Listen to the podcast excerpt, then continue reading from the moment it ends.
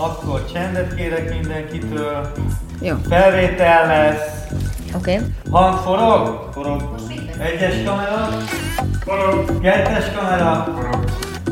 Liu szépség naplója. Egyes csapó. Mehet? Tessék.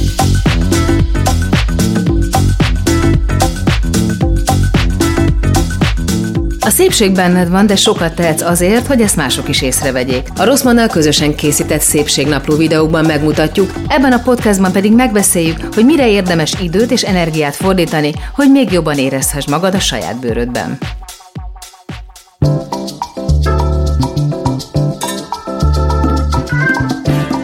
Mai podcast epizódunkban arról fogok beszélgetni dr. Krasznai Zsolt plastikai sebésszel, hogy milyen alapfogalmakat érdemes megértenünk, mielőtt akár kisebb, akár nagyobb szépészeti beavatkozásra adnánk a fejünket.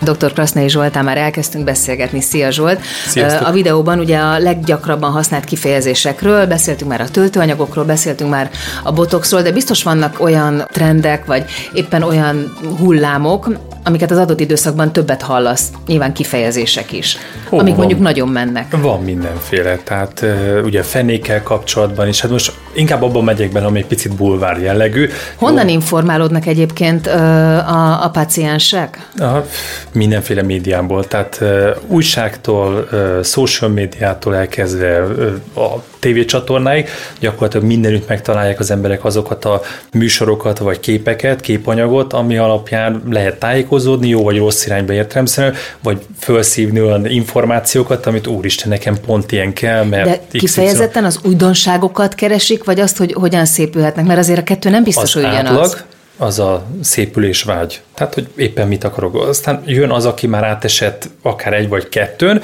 és gyakorlatilag még mindig hajtja azt tovább, hogy hogy tudnék még szebb lenni, hoppá, jött egy új dolog, megkérdezem az orvosomat, akihez járok szinte minden hónapban, és gyakorlatilag megkérdezem, hogy na, ezt az újdonságról, erről az újdonságról mi a véleménye.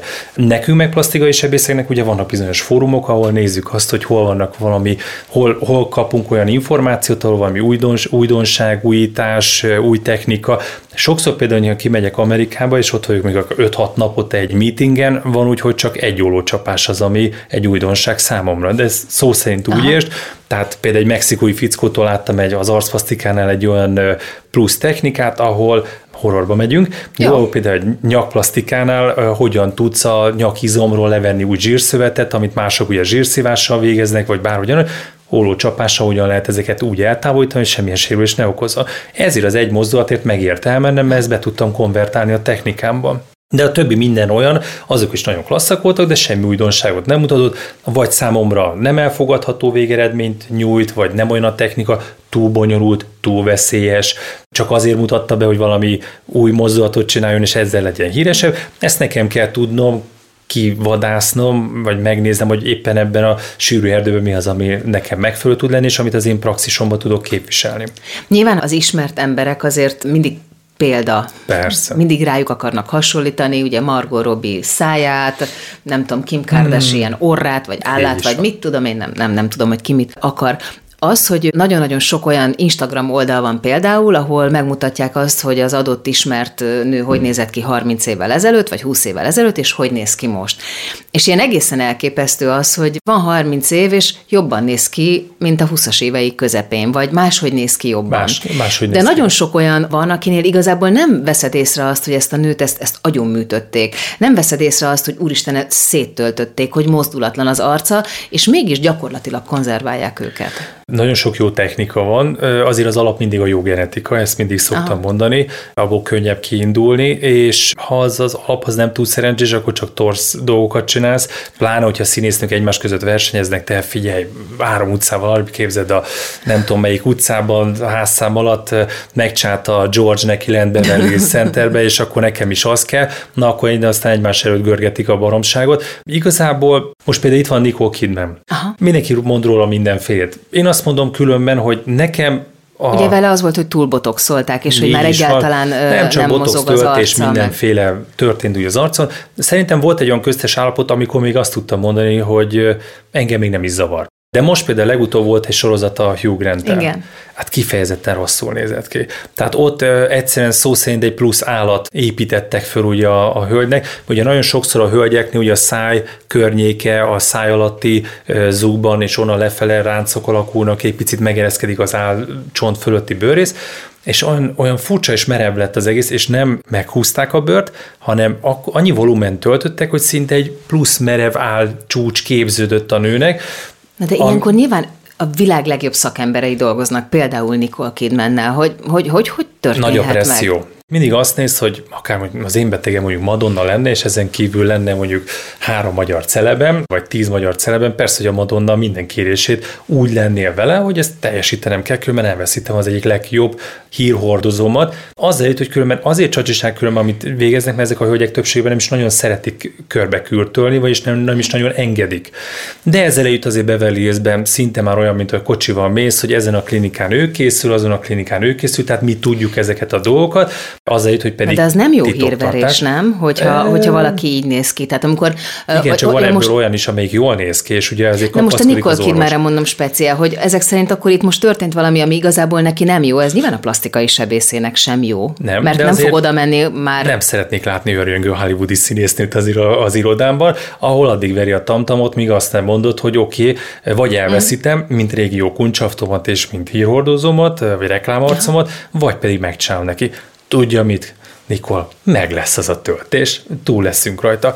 Magyarországon is van egy-két hölgy, de nincs, szerintem van biztos olyan plastikai klinika, ahol nagy reklámarcnak számít valamelyik hölgy, de szerintem egy komolyabb klinikán Magyarországon nincs olyan celeb, amire azt mondaná egy orvos, hogy a hírnevét tönkrevágja. A keresőben egyébként például arra, hogy ki Jennifer Lopez plastikai sebészet, nem is tudom hány százezer találat van, mert hogy mindenki azt akarja tudni, hogy 51 évesen mitől néz ki így. Vagy éppen Sharon Stone, akinek szintén nem torzult el az arca, hanem Isten ilyen néz ki. Vagy, de, de ez lehetne sorolni, Gwen Stefani, tényleg nagyon-nagyon sokan vannak. És nagyon lehet látni a különbséget, hogy ki az, aki, aki akit nem jól csináltak meg, és ki az, aki igazából nem látsz semmit, csak annyit, hogy jól néz ki. Igen. Itt biztos, Ez csak genetika igazából? Nem teljesen, azért persze technikai tudás, meg a plastikai sebész tudása.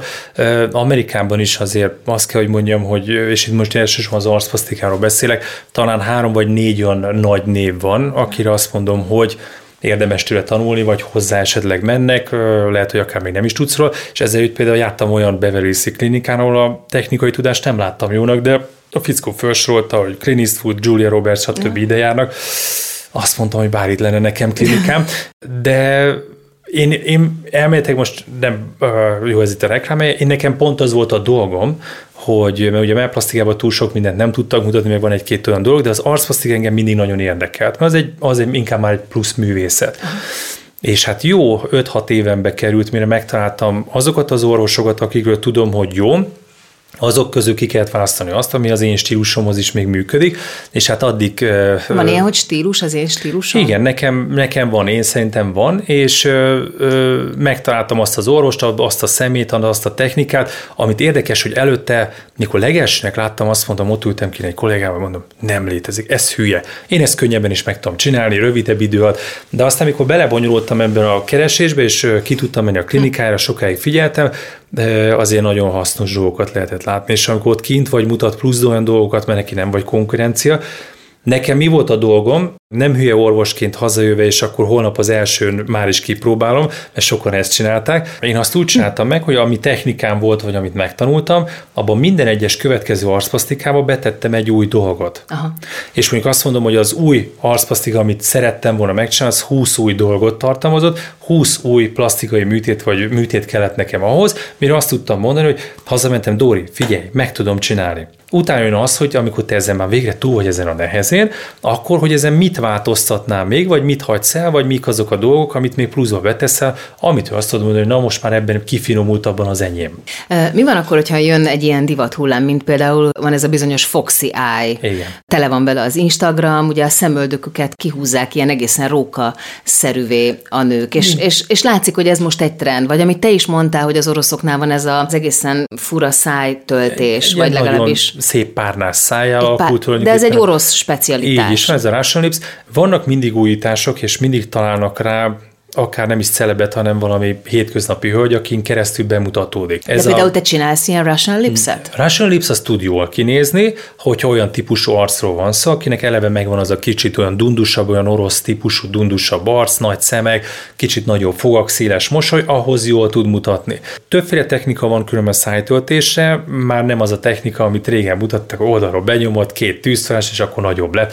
Persze. De ezeket azért lehet formázni a szájakat, ott is azért alapjában véve nagyon fontos, hogy milyen az alap szájtípus, el kell magyaráznod, hogyha mutat egy képet, hogy ebből nem tud ezt kihozni, vagy ha például látod azt, hogy nagyon vékony a száj, ez amit a kismelnél nem tudsz egyből egy nagyot alakítani, érdemes akkor fokozatosan lépni, és azt mondod, hogy két-három hónap múlva jöjjön vissza megint, vagy fél év múlva, és akkor hamarabb töltesz rá, és ezáltal tudsz természetesség határán belül egy picit dúsan bajkat. A trendekre mindig oda kell figyelni, de nem biztos, hogy neked képviselned kell ugye a Például trendet. Például foxy eye csinálsz? Nem, Isten ments, nekem nem tetszik. De most mondok egy példát, New Yorkban volt egy orvos, aki az, a Hobbit fület csinálta. Nem hülyéskedek, és megcsinálta, kihegyezte a fület, mókus fül, vagy akárhogy hívta, Isten se tudja, de szó szerint, és erre volt klinika, és volt rá vevő, és ki voltak téve az arcok, akiknek ilyen kihegyezett fülük volt. Én mindig abban gondolkoztam, ha én csinálok bármit egy klinikán, az legyen kevés, de az biztonságos. És lehetőleg az én nevemet ne csorbítsa, tehát nálunk is van olyan szörtelenítőgép, amit marra sokat kerestünk olyat, amivel tudom azt, hogy nem égeted meg, nem lesz csúnya, stb. stb. Szemben más helyeken, amiket lehetett hallani. De azt tudom, hogy ha azt én megveszem, mert utána jártunk, amerikai, stb. nagyon sokfajta websájton, figyeltünk különböző review-kat, és hogy azt mondták, hogy oké, okay, akkor az mehet. Ebben a feleségem nagyon sokat segít. Mondok egy példát, HIFU bombáztak minket. Mi az a HIFU? Először tisztázzuk. Egy HIFU ilyen ultrahangos, nagyon leegyszerűsítő, egy ultrahangos arckezelés, aminek az volt, az hivatott ugye, hogy az arc, arc különböző izmait megfeszesít, és ezáltal gyakorlatilag feszesebbé teszi a bőrt. Ugyanezt csinálta a rádiófrekvenciás arckezelés is, részben, csak a kettő között az volt a különbség, hogy a review alapján, mikor bombáztak ezzel a készülékkel, nagyon sok helyen lehetett olvasni, hogy nem kielégítő az eredmény, kicsit változott az arcom, azért, hogy mind a mai napig használják, sőt, nagyon sok világsztárom kiderült, hogy zsírt bontott az arcom ami erre nem volt hivatott azért a készülék, és kifogytak olyan területekről párna, ahonnan a világsztár nem szerette volna. Ebből kifolyólag ugye egyre jobban elterjedt, hogy nem az igazi azért a HIFU. A rádiófrekvencia ezt nem csinálja, de annak is vannak előnye és hátránya értelemszerűen.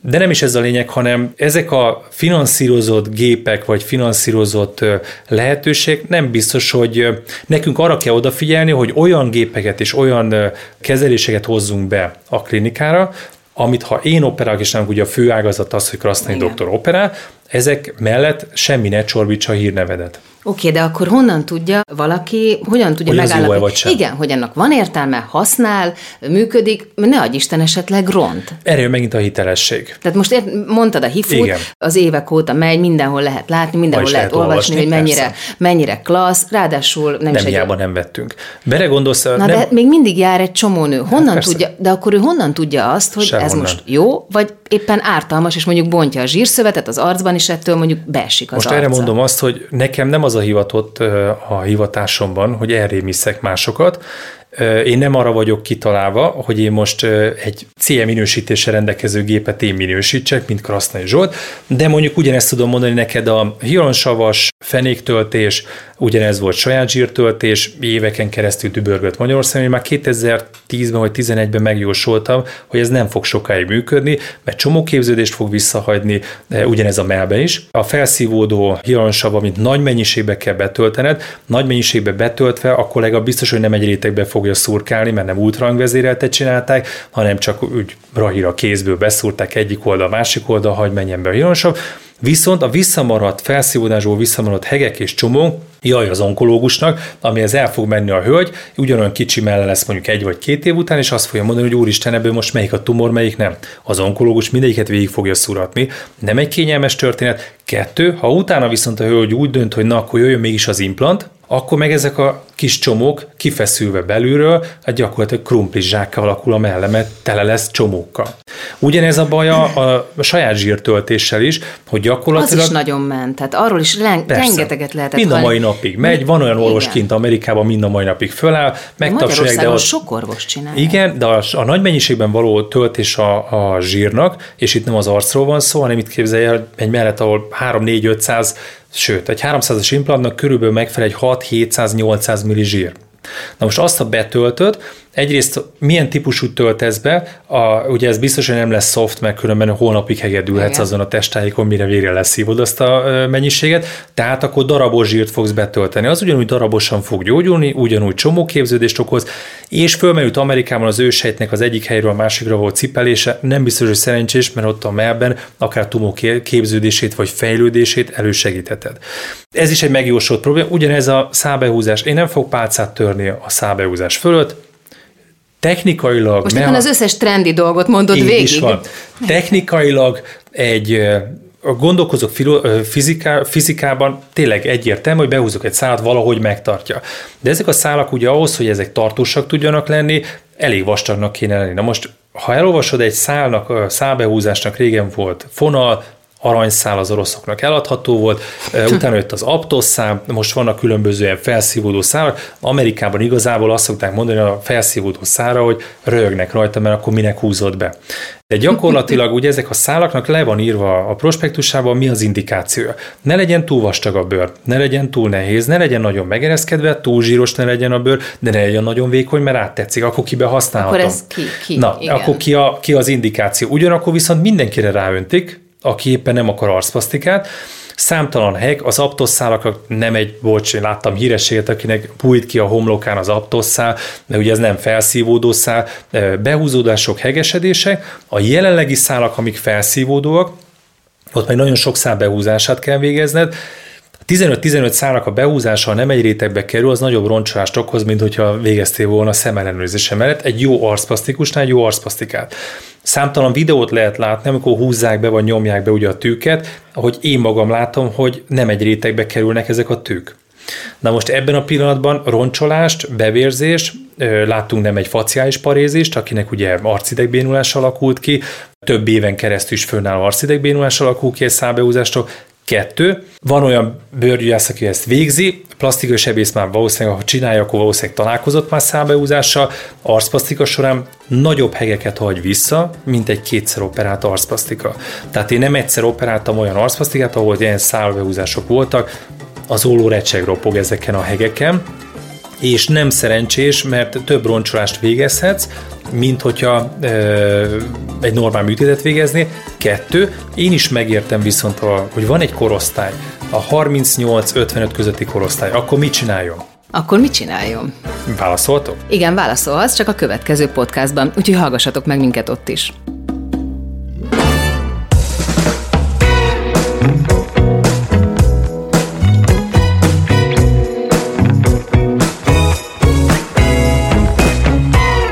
Szépségnaplót hallottátok, ami az azonos című YouTube sorozat kiegészítő műsora. Azért indítottuk el ezt a podcastot, hogy segítsünk megtalálni a benned lévő szépséget, és tanácsokat adjunk, hogy ezt hogyan tudod a legjobban kiemelni. Ha érdekel a téma, mindenképpen iratkozz fel a csatornánkra, és hallgass meg a többi adásunkat is. Ha nem csak hallgatnád, de néznéd is az epizódokat, keress rá a videóinkra, amelyeket a YouTube-on Lilus Szépségnaplója címen a Rosszman csatornáján találhatsz meg. A műsor szerkesztője Zsíles Ára Franciska, felvételvezetője Csomor Attila, a zenei és utómunka szerkesztő Szűcs Dániel, a kreatív producer Román Balázs, a producer pedig Hampuk Richard. A Szépségnaplót is Lilut hallottátok. Ne felejtjétek, a szépség tanulható. Beaton Studio. Ez egy Beaton podcast.